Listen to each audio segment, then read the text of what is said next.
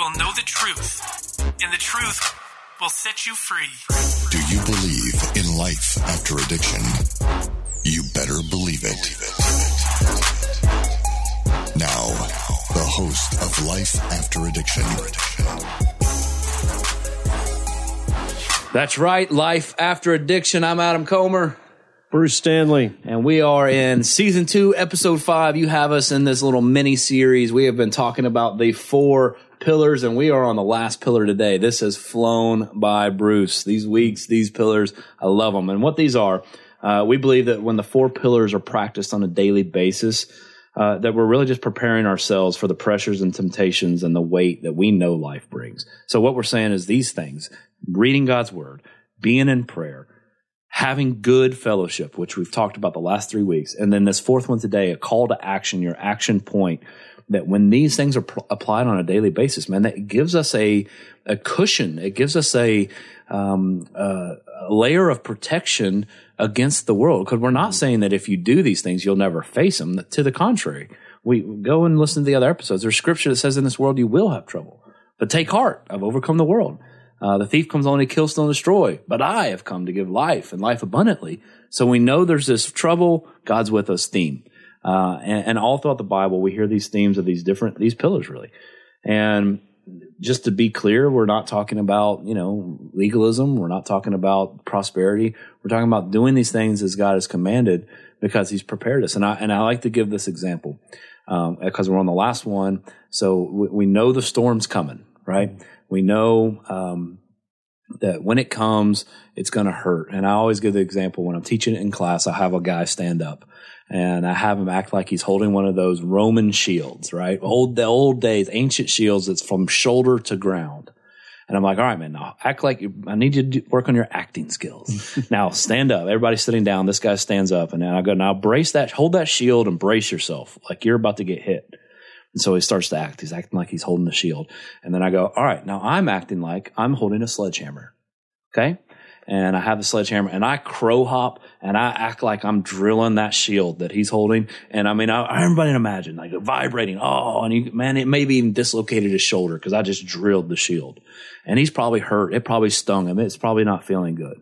Everybody with me? Like, yeah, yeah, yeah. I like, all right, now put, let's, let's imagine that we put down the shield hey, lay the shield. Imagine you're laying the shield down. It's pretty funny. And so he lays the shield down and I go, but I still have my, my sledgehammer. And then I crow hop and I just act like I'm drilling them in the dead center of the chest. I go, that's a little different, right? What happened then? Well, it's not a stinger. His shoulder maybe not out of place. He's probably dead. Mm-hmm. And everybody's like, okay. And that's what we explained. I said, that's what we think these pillars will do. They're adding this layer of godly protection for what we know is coming in this world because it's, it's tapping into who God is and his power that he's given to us and protection over us. Yeah. Yeah. Can I say something to that too? Yeah. Because I always like to talk about the, you know, you, you mentioned prosperity. And although God does tell us that his promises for us are blessings, uh, but the prosperity uh, of God's kingdom isn't wealth or um, obtaining things in terms of possessions and stuff like that, although it could look like that because we see all through the Bible where God blessed people with these things in, in, in Scripture. But it's more about the joy, the peace, the rest that a believer has in the midst of all these things that are going on in the world. That being able to prosper like that in the midst of chaos, but have peace, in the midst of uh, tragedy, you know, to have rest, in the midst of, you know, all these things that, that we see on a daily basis. I mean, you watch the news now, all it is about this murder, that thief, this whatever. But that I could still have a, a peace about me in the midst of all that, that's the prosperity that God promises. And so when we're out there facing this world and we're applying these four pillars, that is the result. That's the result that God wants you to carry. And in doing so, that's what people see. So let me ask you this. Is it a surprise when you see uh, on the news that somebody died? No. Is it a surprise that we, we see tragedy in a car accident and some young person lost their life. No. Is it a is it a surprise when we see that somebody broke into a store, robbed people, a home invasion, somebody hold somebody at gunpoint and stole their car? Another country started a war against another country. I mean, these things are a surprise to you? No. No. But is it a surprise when you see these things happen to people and they act like they're not bothered by it? Hmm. Yes. Right. And Yeah. when that person is acting that way and it's become it's because not because they're indifferent or they've lost their mind and can't feel, right? It's because they're walking around with the peace, the rest, the joy of God, knowing mm. that there's something more than what we're just seeing in front of us happening. And that I can be okay because I have a God who protects me, a God who's out in front of me, a God who's behind me, a God who promises and can't break those promises of of the things that I will be able to endure and what's coming, my inheritance, all these kind of things. And that when you're simply doing that, we're talking about putting into action. When you have that kind of countenance, that attitude, and people see that, that surprises them. Yeah. They don't expect that. And that gives glory to God. You're actually doing, putting something into action in just that. Yeah. Paul says, whether a full stomach or an empty stomach, I have the joy Mm. that comes from knowing the Lord, right? Yeah, that's mature believer alert. I mean, when you're talking, look to the things that aren't seen, and you're talking about all things work for the good of those who love God are called according to Spirit. That doesn't mean all things are good. So, as a believer, no matter what you're facing, whether it be on the news or to you or to your family, doesn't mean you're not sad. Doesn't mean you don't grieve, Right. but you have a peace, which we talked about in prayer, the pillar. That is a sign that people are going to want to know what's that about. Yeah, and I just want to say that because a lot of the guys that come into our program, you know, they're they're they're expecting some kind of secret sauce or you know some kind of blessing from God or some sort of prosperity if if they put in in- if they do these things that God's asking them to do. And I say simply, man, look, what we're arming you with is a purpose Yeah. that you can go out there in the world knowing that you're on mission to to accomplish something, and and what you're accomplishing isn't some man huge investment into serving God and quitting your job and going into ministry. I mean, some people call it that, but at the very simplest way, you glorify God in just your approach. Your approach to these things that are going to confront you in life because they confront everybody. What does it say in, in uh, 1 Corinthians ten thirteen? That temptation is common to all men Yeah. right? Everybody's going through the same thing, but you're either surprising somebody or you're not surprising somebody by your countenance, by your joy, your rest, your peace that you're holding on to, even when these things are happening. Yeah. So we'll swiftly jump into this action point. Now we're going to talk about personal action and then also just kind of obedience and uh, doing serving, uh, those kind of things. But action pillar is very important because here's what I think stems from it, Bruce. I think purpose comes Yeah. from action, and purpose is a huge component to walking in freedom. When someone feels as though they have no purpose, they feel worthless. Uh, and that worthlessness is a breeding ground for disaster. Uh, I don't want to feel this way. I don't want to feel worthless. Uh, so I'm going to do what I know makes me not have to feel. Right? Yeah, you know where that comes from? You know where the desire for purpose comes from? Ecclesiastes, well, first of all, it comes from God. Right. Ecclesiastes 3.11 says that God put eternity in all of our hearts. That means that every man and woman who is created by God has a sense within them that there's something more going on than what is just right in front of us. That there's some kind of understanding that goes beyond what we just see and what this life is about here on earth, that we are going to live forever. And we simply can't understand that. In fact, in that same verse, it says that, but we would not know what God is up to from the beginning. And I mean, we have to trust Him. But we all desire to understand what is my place? Where do I belong? What is my purpose? There's something that I have to, that I desire to know. Yeah. So scripture, James 2.20, uh, do you want proof, you foolish person, that faith without works is dead? Another version uh, translates it, translates it, do you want proof, you foolish person, that faith without actions is worthless? And so there's this action point. Uh, there's this, and, and I'll go, and there's a, there's some scripture from Ezra that, that, but to really deliver it, I need to go into context and we're kind of running behind. So I'm not going to use that scripture, but the action point that I see so often, uh, I, like to give this example. I believe God's given me the gift of discernment. I believe I have decent discernment, right? I think I can see things. Uh, someone maybe not wearing it well on their face, and God kind of lets me know, hey, you know, that's discernment. If you don't know Insight. discernment, yeah, insight. And uh, if God puts it on my heart, and I tell the guys at the lodge this when I'm talking about this, it maybe you have a gift of discernment, and there's a new guy, and maybe you see that he's just man, he's not doing well, and you have insight that he's just having a rough day. You know what? Others might not see that. Others might not see that, and that doesn't mean that they're not any closer to God than you are. That's just your gift. And if you see that and God puts on your heart to go and talk to him, your action point right then and there is to take a step. Go put your arm around the guy. And even though it's awkward, even though you don't want people to think you're weird, even though you don't want to do that, man, if God puts something on your heart and it's righteous and it's biblical, it's not just something in your head, do it. Take that action. If he could trust you with a little, he'll trust you with a lot. And so often, man, I'm describing these different things. Hey, what's your gifts? What's your talents? What do you think God's called you to do? Uh, have you started to strive for that? Maybe you're in the, I mean, and I'm talking with guys, you know, at, in a facility and it's ground zero. We're, you know, and so I'm trying to, hey, maybe you're not supposed to be doing this as, in your life. Maybe you've been running from something. Maybe you're supposed to be doing this. Uh, and, and I hear so often, well, I can't take action points now with all of that. I'm at rehab. Be like, man, you're that's defeated talk. You today you have a pen and a piece of paper. We give you phone time. You know, we you have study, you have time without the busyness of life during this time we give for study and meditation. You could be doing boatloads, maybe more than you could be doing on the outside. It's all about perspective and, and Absolutely. to really push someone towards action um, is, is big. And, and so you're you're going to talk about um, really obedience, and you're going to talk about serving, which is another piece of this action. And you won't believe the amount of guys that have that the alumni that I stay in touch with. Um, not all of them, but for the most part, they have this longing to serve.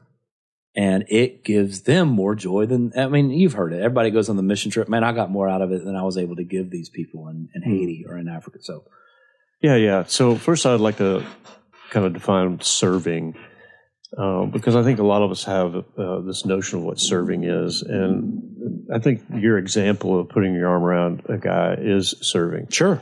And it's not I have to get on a mission trip. I got to go to Bangkok. I got to you know, but that is also serving. And so there's this gamut of what serving looks like, and it's all judged by God, not by man. Because I think and here's another thing is that, that God is so good to us that he prompts us. You know, you talk about discernment, insight. You know, the world says, well, my conscience was telling me, you know, or I felt, you know, something in my spirit, you know, that was leading me to do, you know, these are promptings from God.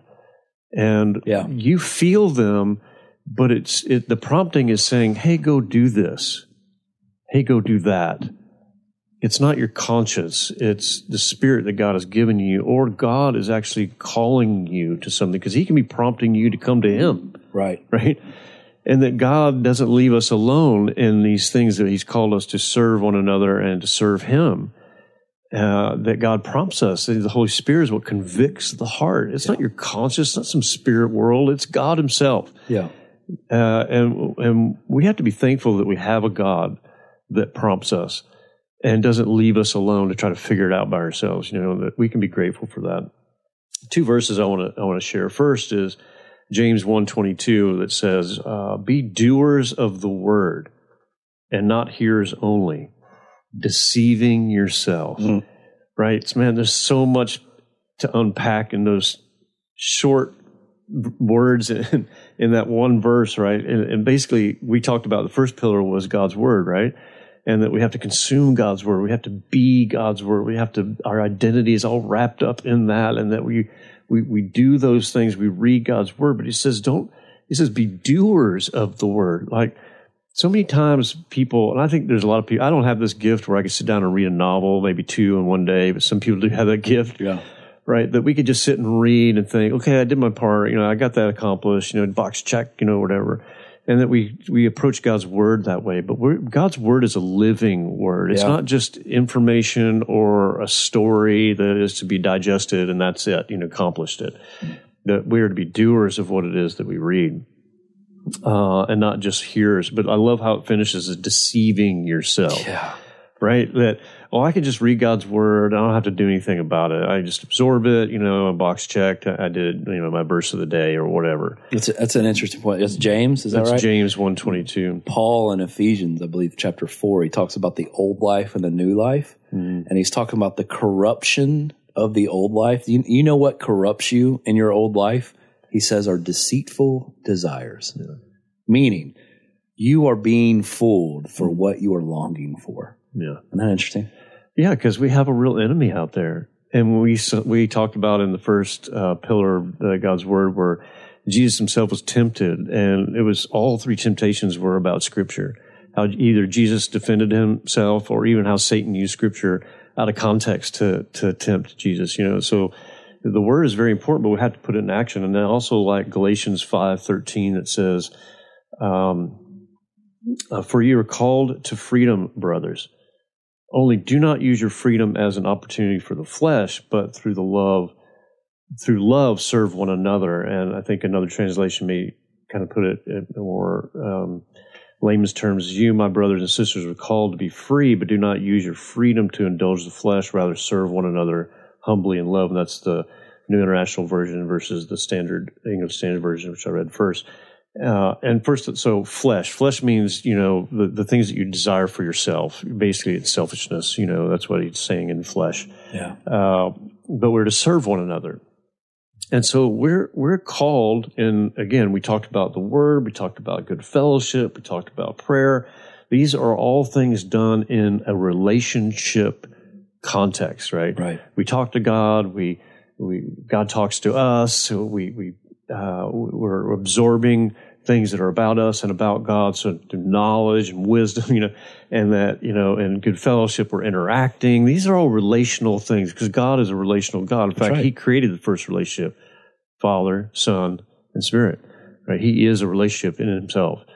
And, and so God is calling us to relationship in everything that He's doing in our life. And so, um, in putting into action, it is part of a relational uh, context. So, like for instance, you, we always talk about our wives, right? And and and God gives us this picture of family. In fact, He talks about marriage in in the sense of He is the br- uh, groom and we are the bride, the church, Right. and and giving us this this context of a relationship and and how we are to interact with God and how we interact with each other. And so, if we don't put into action things within a relationship, then there is no relationship. Right. If if we're just like I'm in a relationship but I don't do anything in that relationship. Am I really in a relationship? No. You've you're talking to somebody online, and you're, I don't know. I don't Right. even want to go there. Right. But it's it's it's this putting into action. God's saying, "Look, I'm not just telling you to do stuff just to do stuff. Like the, the purpose of doing these things is to maintain." This relationship. So you, one, know your identity. Two, you know your purpose. And three, you have the sense of belonging all three of those things that are, are uh, desires that God puts in our heart that we're always trying to fulfill. And you may not realize that you're trying to do that, but that's what you're trying to do. Right. And, and the action point that I, I, it could be daily. It could be your action point could be daily or it could be long term. Like I know, I know that God's called me to, to not be an accountant. I know that that was the money and I did that and God's called me to do this. And that's just, so it could be big picture. It could be small picture, but either way, like you said, and again, these pillars interweave. What if your action point, like my action point was to walk into that house that day when we were talking about fellowship and I was talking about my small group. God put it on my wife and I's heart. Adam, you need to go into that house. And I'm thankful I have a godly wife because I would have, I would have not have taken that action point. But the action point for that day was to walk in and then have that fellowship that created years later of just lasting righteous friendships. Um, and so it, it's it's one of those things that as you it gets easier to to do these and, and maybe even it's the right thing, but to do these action points, it gets easier. Uh, and, and God puts harder things in your in your path, right? The, to almost kind of a faith type situation, but doing these things, and we've used the example in season one about putting the milk up and take just the, whatever God burdens you with, and by burden I mean just places on your convicts you, uh, and, and you know it's God. You got to test that because a lot of times I could in my own head or in your own head. Man, uh, this is what God's calling me to do, but it's really something that maybe Adam wants to do. But when, when you know that God's put something in your heart, how do you know? Well, through His Word, line it up. People around you will, will um, you know, confirm that but those are for bigger things. Some things you just got to act, you Yeah. know, that are in a theme of righteousness. Some things, me going to put my arm around a guy because I could see he's having a bad day, that I don't need to test that, right? I just need to go. Well, he mentioned so two two questions I have for you, Adam, and then I just want you to run with it. One, you mentioned uh, works and faith. So, what is the difference between what is the Bible saying when it's saying you the, the works without faith, there is no faith, and faith without works? It just kind of seems convoluted there. Right. What, what is talking? And then the second question I have for you is, um, when you talk about uh, how it gets easier, like why does it get easier? Well, why why you say that? Okay, to help help the audience out know like how how does it get easier? Sure, sure. So, first question. First question. Um, faith without works. Now, that, a lot of people try to say that that's you got to do you got to do works to earn God. I mean, people will try to read that and add legalism to it. You, if you don't do this and this and this, then you are not saved. If you don't X Y Z, and if that's the well, that it's kind of the opposite. It's actually if you are saved, then you God will put it on your heart to do this. That's what James is saying.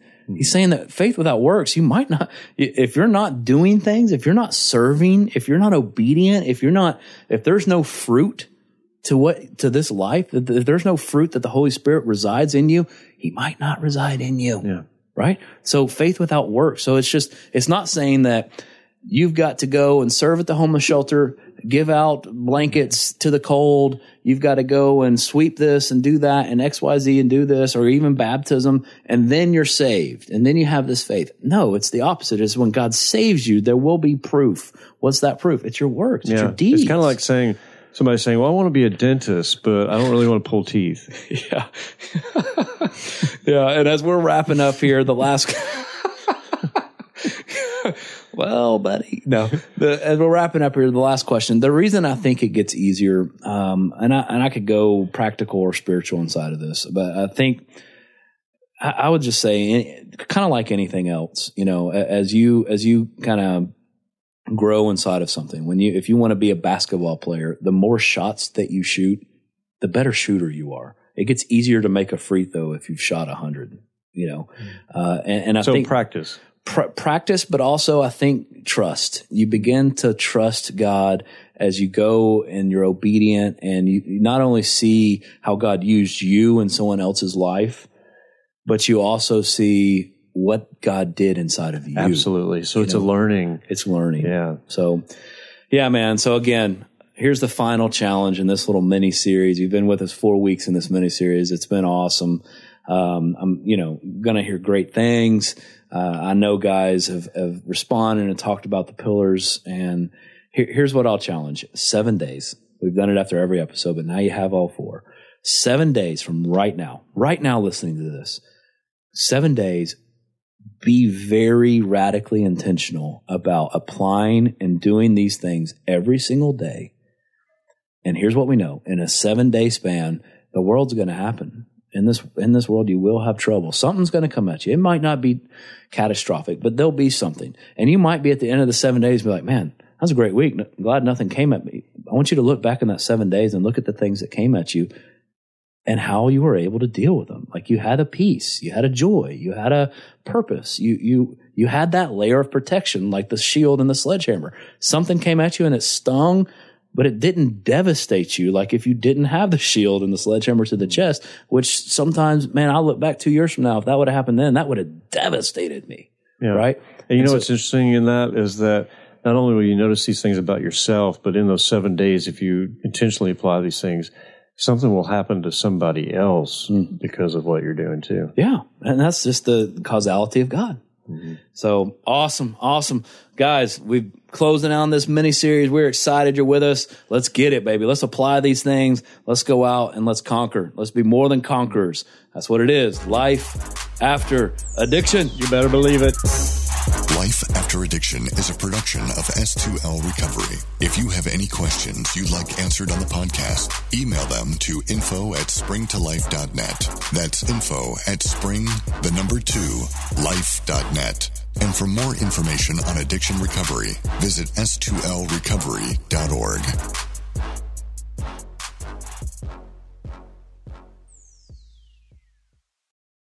There's nothing in this world that he cannot do if we truly allow his love. We can do nothing without him. Anything that we do apart from him is not something that's permanent. all permanent. need is grace. That's everybody. We are all broken people on our way to a place that we believe is, is waiting on us in heaven. You can find more of Bridges with Monica Schmelter at lifeaudio.com. In Christ, we are all one family. Amen.